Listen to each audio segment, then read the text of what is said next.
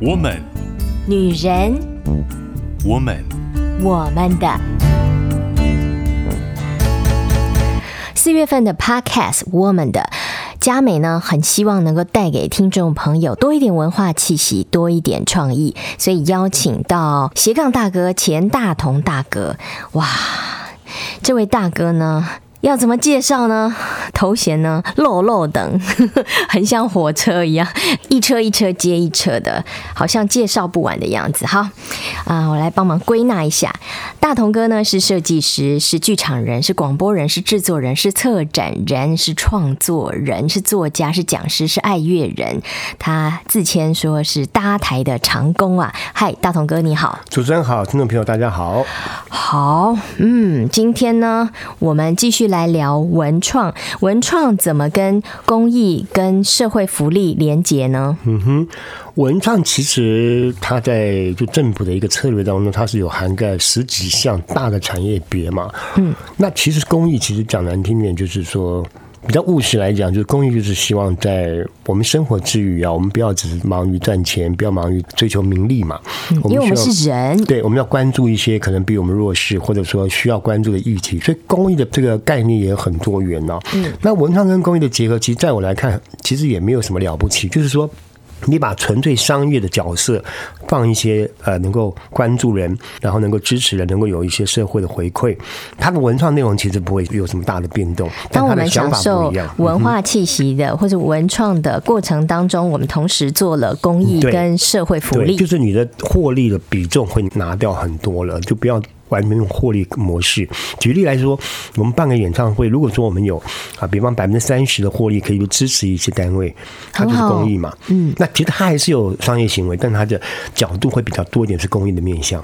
嗯哼，举个例子来说好不好？像以我们剧团来讲，我们每一年，我想主持人也知道，我们每一年都是用募款，我们自己掏腰包来做。当然，我们是属于教会的风格啊，就是比较有。要介绍一下天域剧团的团长，哦，那就当然就不才在下工人呐，啊，这校友工人的我了。那因为我在这个团队三十多年，所以我自己能体会到这个团队要往下走，他慢慢就不能纯粹只有在公益跟这个教会团队。嗯，那因为呢，如果你纯粹是靠这种赞助啊，你的走的路会有些，因为会要受到不景气嘛，会受到一些大环境的影响，对不对？像去年我们就没办法演，但是我们去年是用呃纪录片的方式来做，也很好。那我们早些年我们甚至有一些文创展，可是。呃，平心而论啊，用戏剧会比较合适，因为戏剧有多元艺术，你不像电影就单纯的放跟看，戏剧会有这种临场表现，所以我觉得，如果你是从一个艺术表达的形式，戏剧还是是我觉得最好的选项。问题在于它的成本高，而且它的原生性可能是五场十场就没了。嗯，电影可以放一一百场，有两百场、三百场嘛。可是电影的互动是完全属于你跟这个大荧幕的这个互动，你没有办法跟真人互动。所以，如果从影响力来讲，戏剧觉得是最好的。再来可能是舞蹈啊，或者说是这个啊音乐活动。因为大部分的人都很喜欢听故事嘛，看戏剧。对，嗯，其实主持人讲的很对，我们所有的戏剧表演呢，都在讲故事。无论是我们讲的有形的艺术，这种这种所谓平面艺术啊，或者说视觉艺术，或者说是表演艺术，其实都在说个故事。不管是一幅画，那只不过呢，我们东方人现在的思维就比较偏向西方，就是都是用图像看事情嘛。其实东方人的文字也是一种艺术，很有意境。啊，所以是啊，我们是象形文字。像你说绝句律诗这种方式来做，其实他就在讲个故事嘛。为什么以前唐代诗人能够大家都觉得话不得了？他就是几个字就可以表达一个很棒的故事。普罗大众还可以打油诗啊，对，对不对？所以我觉得其实我们都喜欢听故事，那是人与生俱来的本能啊。但故事讲得好不容易，像李安就曾经讲过，东方人呢会讲个故事，但是他的这个梗布的不好。他说：“我们就是西方的教育是怎么样把一个故事给讲好，所以要从练习讲笑话开始。也就是说，你看一个。”我们讲抖包袱好的一个相声段子，或者说慢才，他们可能会在几个点几个点就抖包袱，他要多少块，他要去想，就观众会想笑，一般观众听了就像演讲一样，演讲就不想听，就闷了。所以为什么西方的这些企业家很容易在发表会上能够展现，就他懂得观众的情绪脉动，什么时候给你一些刺激，什么时候让你有一些提醒。那我觉得东方这方面训练在近年来的教育是慢慢提升，但早年其实我们对讲话的这种表达艺术其实不是那么专业的啦。嗯，除了你教书老师之之外，其实我们不懂得怎么去表现自己，所以我们的小孩子不大会透过讲话。希腊罗马文化比较对看重这一方面，他的逻辑强嘛，所以你如果讲故事，你逻辑一定要强。你不能只是靠那种形塑感觉，因为观众的他的那个 tempo 是被你带着走的，嗯，他就很像戏剧一样。嗯，回到公益跟社会福利，怎么样跟文创啊？比方说，嗯，聚焦于戏剧好了，结合。目前台湾呃大大小小的表演团队，不管是舞团、剧团，或者是歌仔戏啊、传统戏剧这些团嘛，加起来四千多个跑不掉。台北市大概有六百多个大家都不知道的歌仔戏团。哦，我有去看过。六百多个大概什么概念？就是一个团长或者一个团长带他老婆，这种概念很多。那他们大概三万五万块就可以演一次戏了。他自己搭台，自己带着这个，他有的是放袋子啊，不一定用现场的。很多人爱看呢。可是问题就是说，呃，他们分内场外场嘛，对。那如果是外场的话，当然就是大野台嘛。内场就是属于早期这种戏院的模式。那当然现在就变剧院嘛。以前都在戏院，因为戏院不放电影就可以。演歌仔戏什么的，嗯，所以其实我们现在台湾像文化部他们在推动本地的这个艺术，其实蛮像把四五年的年代那个概念给拉回来，只是说现在东西比较好，声光音效技术、科技、道具、动漫做的都比以前好，是，那其实概念是差不多的。嗯，也有很多人参与剧团，然后演出，不管是歌仔戏或者是一些戏曲。对，我要特别说明，就是说大家都看了很多团长。那像我们团，虽然我们是一个义工团队，但是我们大概是亚洲大概这种团队的人最多，我们大概四五十位。那有些团就团长一个人，或团长带的会计。那他需要演出的时候，他就找演员来配合。就他有很多同学都在跑江湖嘛，到处接戏。就他讲是讲一个团，其实他没有一个团那么大的能耐去做这些文宣推广。要养一个团不容易，特别在疫情期间。而且最大的问题就是说，你你如果你的团员没有演，特别是演员没有演出，他的光环就没有了嘛。嗯。那你如果是行政人员或者技术人员，你还可以到处接啊，你灯光可以设计啊，对不对？你就做舞台监督可以接戏来谋生嘛。可是演员他一定要有戏演才能够。要有舞台。对。那所以呢，如果你一个导演，如果你没有能耐去弄到好的剧本或编剧或制作人，你没办法做，那些演员就不会跟你在一起，因为他就当朋友，因为他不需要，他不可能跟你当朋友会有收入嘛。所以其实我碰到很多小团，一年大概就演个七八场，嗯，一场大概六十个人，还没有我们一场观众多。哇，那介绍一下天意剧团好了，嗯，那也让我们认识天意剧团，然后也了解天意剧团跟公益跟社会福利的结合。天意剧团是在一九七呃一九八二吧，八二还八三年成立的，那个时间点有点有点尴尬，因为我没有当时的资料，我大概知道一九八二年左右吧。那当时是有四位年轻人想要在教会的这种很 boring 的讲道之外，我就想可能会有人不高兴了，但我要据实以告，当然我们年轻都年轻过，都觉得很讲道很无趣嘛。哎，他们就想要用一点戏剧方式去做一些另外的表达信息、表达信仰。对，那他们就做了。那当然，这个也有目前很有名的牧师啊，我就不讲是谁。好，后来呢，他们就觉得这个方法蛮不错的。那当然，教会也问他说：“你们想不想进到教会？”他们说：“我们不要，我们要独立做。”就成立了一个天意剧团。哎，我那时候学生时代很多年以前，我还排队呢。对，还排队。我们曾经是一千一百多个位置，坐到一千三百多人。哇！然后我在外面要把那个铁门，那时候还是铁门嘛，拉起来拉的门，然后一看到外面有人从中立啊，还有从桃园赶来，说啊因为那时候还要坐火车，还没有地下铁那种，让我进去，让我进去。我就有在想到说，我们的信仰说有有一天那个天门会关了，万一你进不来怎么办？哦，那感觉很强烈。对，那那个时候还有中华商场。对，哇，看着天意剧团的成长啊，跟。改变的过程，其实要成为一个团长也不容易耶。其实做团长也不是我在天宇当时会想到要做的，因为我们、嗯、你本来是团员嘛，对不对？我，我们是很重要的团员，就是说，我们就像团长下面有几个大的部门，我们是像我负责行政跟跟这个技术，嗯，那团长他是兼这个宣传嘛，嗯。但是问题来了，问题就是说，我们团长非常忙。所以他没有时间帮我们推团务，每一年就是完全就一场演出这样子。嗯，其实事情都是我们下面这些支柱在帮忙做。后来我就发现说，我不，我发现说这样不不通啊，因为我们如果这样走下去，那我们做的东西就永远就是一出戏嘛。对一个团队往下走会有问题，所以当时我就跟他建议，所以要不然我们就我自己自告奋勇说，我先出来做三年执行总监，我就要退了嘛，因为想说替这个人生留下完美的一个据点。没想到后来我们团长就是他要退了嘛。嗯嗯啊，那我们那几个。资深的团员大概都没有我最资深，当初就他谈说要我出来接嘛，那我想说，好像我也没有到也不接，因为我是最资深，而且我对团务、对团员的个性什么了解最深，而且脑袋比较快，我就接了嘛。啊，那大概五六年前的事，那接了就是开始就很辛苦了，因为你财务什么都要自己去弄嘛。对，还有音乐，我们先来听音乐哈。好 好听音乐，对对对。是的，介绍一下音乐吧。这首音乐，如果呃听众朋友听到，你可能会吓一跳，因为这个很史诗味啊。但是我记得我上次上主持人节目也提到，我呢就听了很多音乐，我就很想做电影配乐。啊，我又不是受过正统的这种学院派的训练，虽然我玩过吉他，练过二胡啊，但是我的音感还不错，所以我就用了很多的音乐的片段，我把它拼凑成一种你完全没听过的音乐，你可能会觉得是某个好莱坞大师做的。啊，大头哥的创作，对，我创作没错，舞台剧的创作，叫做呃扫罗追杀大卫，是一个圣经人物的故事，嗯，很有剧场的情境哦，一起来欣赏。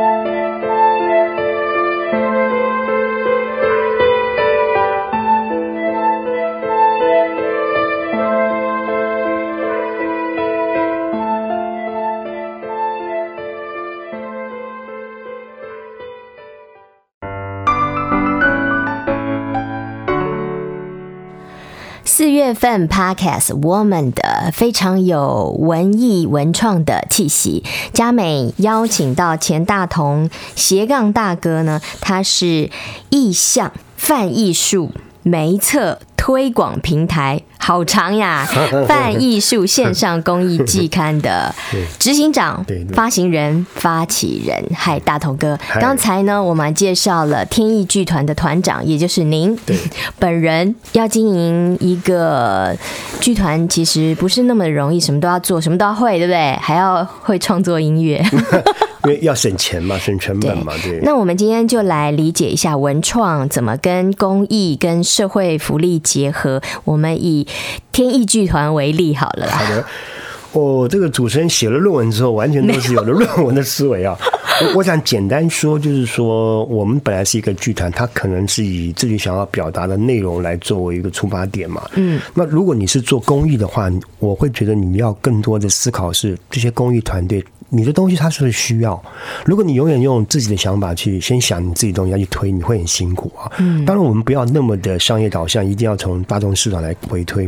可是我接触到公益团队之后，我才发现他们其实要的是一个好的内容。比方他们也需要募款，他们也需要动用资源，他们缺乏内容嘛？你说一个做社补的，做那种偏差行为少年关怀，或者说那种失婚的啦，他不是这方面的专业，对，他不可能搞一个。我想至少跟我们比是比不过啦，不想说跟别人比，我不敢讲啊。跟我们比，因为我们是一直在做，虽然我们不是所谓的这种拿这个薪资来过生活，但是我们每一年都要思考一出剧，要去推广，要去募款，然后要去找场地，要去把你所有看见的元素。最起码我们大象来的舞台都是大概八百一千人的这样一个场子，中型的以上的。嗯、那我刚刚在前面已经讲过，一般的小团大概都是六十一百人就已经可以走很多年。可是真的每一个人跟我抱怨唱歌，我们真的走不下去，因为他不能，哦、他不可能演个四百多人场就能维持他一年生活嘛。嗯，对，所以他还是有一堆热情，就是我是一个黑衣剧场人，那我已经黑衣剧场人三十几年了，我没有变成暴发户啊。我们变得很有钱，表示说这都是梦。但我现在认为说，我们要给弟弟妹妹一个可能性，是他们可以让那个梦更务实一些，可以长远经营下去。那我的能力有限，但是我可以就像刚刚您讲这个媒测推宣平台什么概念，就是我可以做活动内容嘛，我可以做记者会、发布会，包装它。那我需要媒体，那我又是媒体人，所以我三管我都可以帮上忙。嗯，所以这个大概是比较新鲜的概念啦。对，嗯哼哼，所以为什么你要具备很多？呃，可能就是因为走到这个年纪，发现说，哎，这才是这个时候可以做的，早期也做不了嘛。那一般记者他可能是公司请他去，他就拿薪水去采访，他不会有太大的热情的。嗯，那我们不是，我们就觉得说，现在很多单位找我采访，我不是什么大公司哎。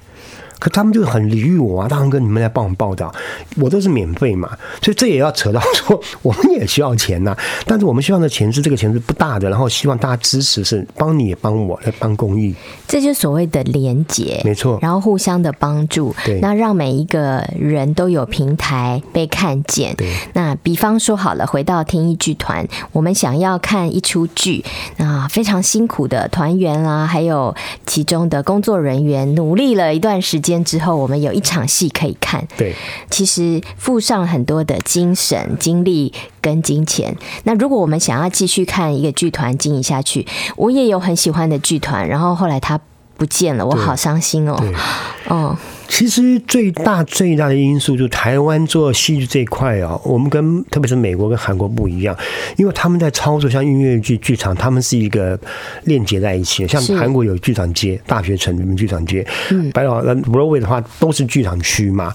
但是大家都不知道，去年非常惨的，你知道他们只要一不演，有多少人会没工作？对，那个都是工作机会。没错，还有我跟你讲哦，那个我们最近在看的，在二零一五年得到这个东尼奖吧，叫做《Hamilton》汉密尔顿。嗯，汉密尔顿在二零一八年卖了他的电影版权，卖了七千五百万美金。哇！你知道这些人就可以更多的能力去创作嘛？他除了受到了这个艺术的殿堂肯定之后，好多都得梦迪奖。我的意思是说。他也是努力很多年，然后被看见。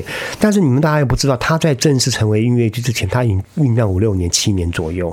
他是那个奥巴马才说他要把这个做到 Broadway，奥巴马当时还笑他。成者奥巴自己讲说，我们那时候还笑。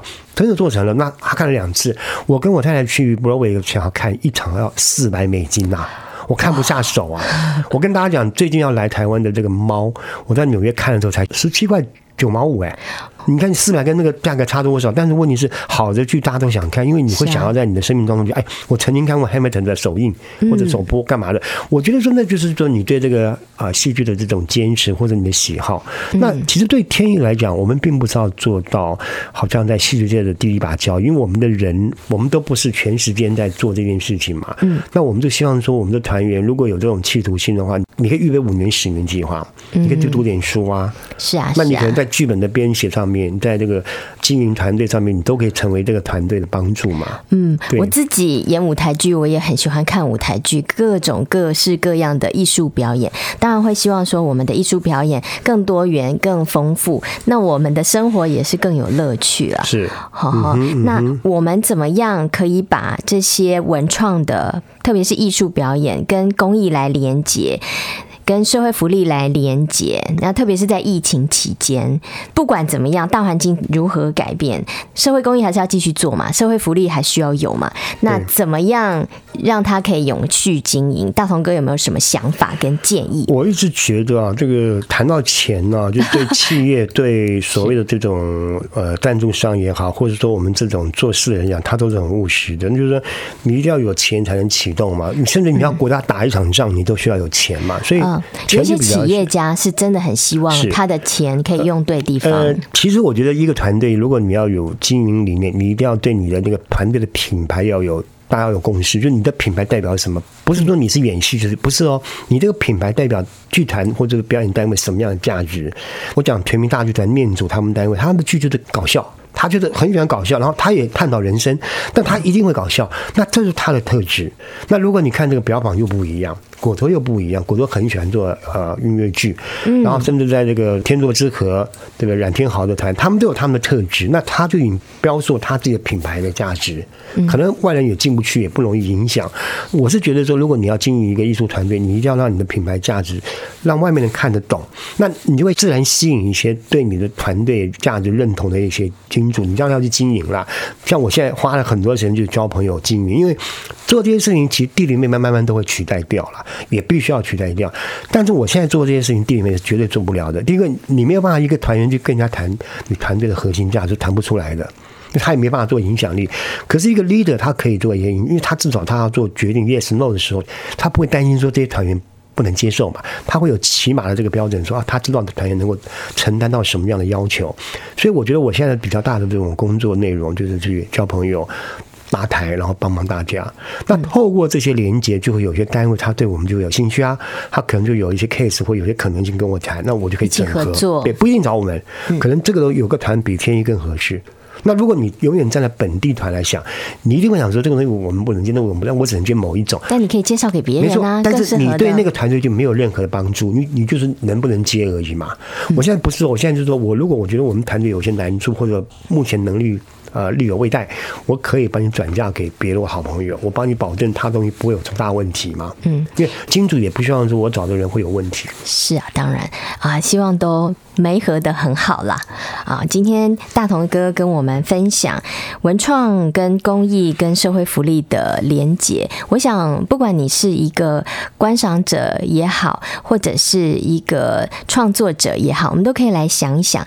嗯，当我们的艺术表演，啊。很希望源源不绝的去呈现我们的创作的时候，我们怎么样也可以跟公益社会福利来整合。我相信还有很多很多的机会跟方法的。对，感谢大同哥的分享。我们的是半边天 Podcast 内容，欢迎搜寻半边天节目，享受更多精彩好单元。